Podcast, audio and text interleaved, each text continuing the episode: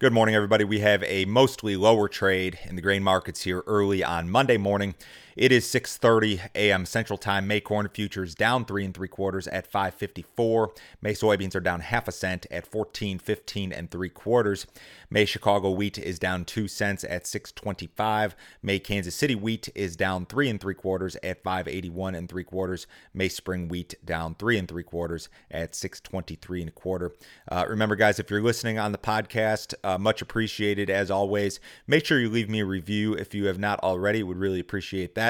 If you're watching on YouTube, make sure you subscribe to the channel and make sure you hit the like button. That would uh, really help me out in regard to YouTube, the way that uh, YouTube works, its algorithms. It'll help to spread these videos around a little bit. And remember, as always, if you need some assistance from me, go to my website. It is w w w dot standard grain dot com. Go to that website, click on Grain Marketing Plan here in the upper right-hand corner. For forty-nine dollars a month, I offer a subscription service. It includes a whole bunch of stuff.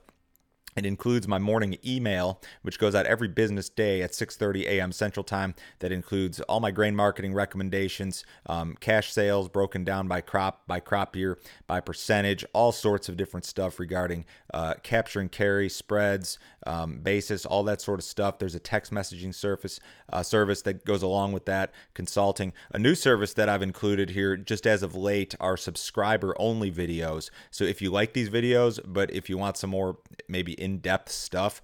Um, I'm doing subscriber-only videos that are going out uh, three to four times a week now, and that's something I'm really going to expand here moving forward. So if you're interested in that, give this deal a shot. You can cancel it at any time. Uh, remember, no other fee, no other obligation whatsoever. To get into the uh, headlines here this morning, China bought more old crop U- U.S. corn on Friday. Uh, U S D A reported a flash sale Friday morning of eight hundred thousand metric tons. There were flash sales of old crop corn to China on Tuesday, Wednesday, Thursday, and Friday last week for a grand total of three point eight six seven million metric tons. That's about one hundred fifty-three million bushels of corn sold to China in just one week. China has now booked a total of twenty-three point two million metric tons of U S corn for delivery uh, during the current marketing year. That's nine hundred fifteen million bushels. Now, the concern here, if there is a concern, is shipments. And uh, if you've been paying attention, you've heard a lot of people talk about this already. U S exporters have only shipped about a third of these total sales to China, and perhaps even less if we're to assume that some of these unknown sales are also headed to China, which I, I imagine that some of them will be. So some traders are concerned That, that the shipping pace is, is an issue.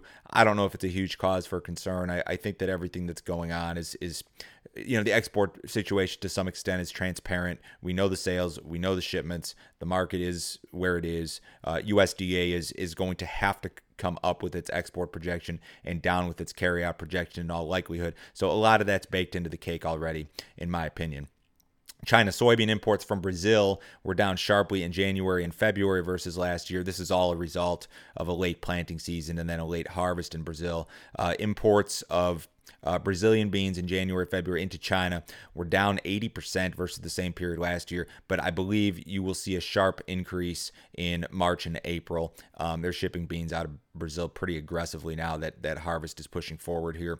Uh, speaking of that, Brazil will be mostly dry during the next week. Rains in Argentina during that same, same time frame will be mostly normal.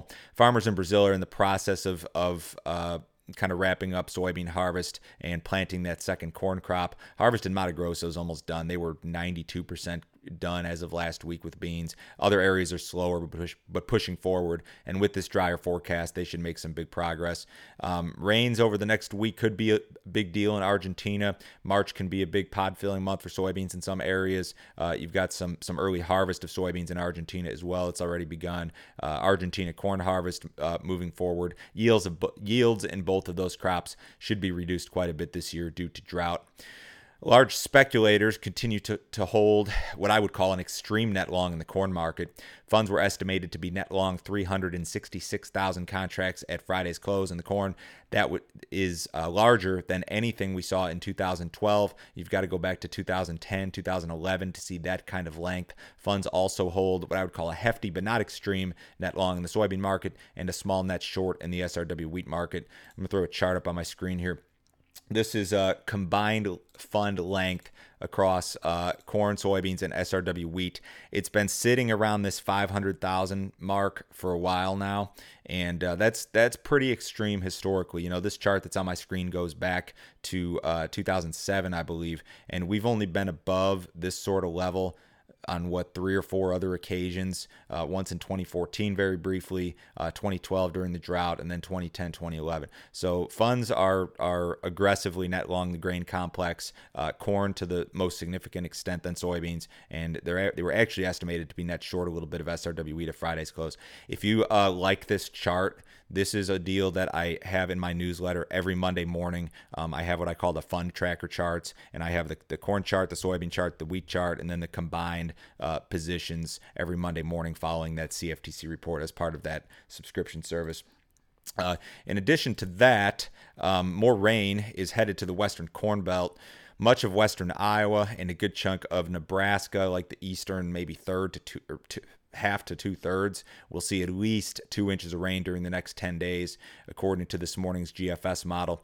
The recent shift toward a wetter pattern has really been a drought-busting event in some of these areas. There are parts of Nebraska that will have the wettest March on record after being in this like big-time drought for several months, and this is has totally flip-flopped because you went from an incredibly dry situation to a situation where in some of these areas, if the rains continue, you could even see planting delays as a result of that. It may be a little bit early to, to talk about that in, in, in, with any real meaning, but uh, just kind of keep that in mind. There's a lot more rain headed for these areas. I mean, two inches during the next ten days is what the models are calling for this morning. Notably dry areas include and continue to include North Dakota and a good chunk of South Dakota. Little relief expected in those areas. It's been incredibly dry up north. Cattle market, uh, we had a, a cattle on feed report out on Friday. It was largely neutral. Uh, cattle on feed, like one oh one. They were looking for maybe something slightly higher than that, but on par with expectations. Placements on par with expectations. Marketing's on par with expectations. Cash cattle, again, were like one fourteen last week, so really nothing to write home about there. The outside markets here this morning, uh, pretty quiet. We've got the Dow Jones up five points, S and P's up eleven, gold's down three bucks, uh, U S dollars down just a little bit, crude oil's down six cents, sixty-one thirty-six in the uh, April W T I, which goes off today. The May board's at sixty-one forty. The uh, bonds are up more than a full handle. Uh, if you guys need some more information from me, as always, uh, check out my website, check out that subscription service. Everybody have a great week. I'll talk to you a little bit later.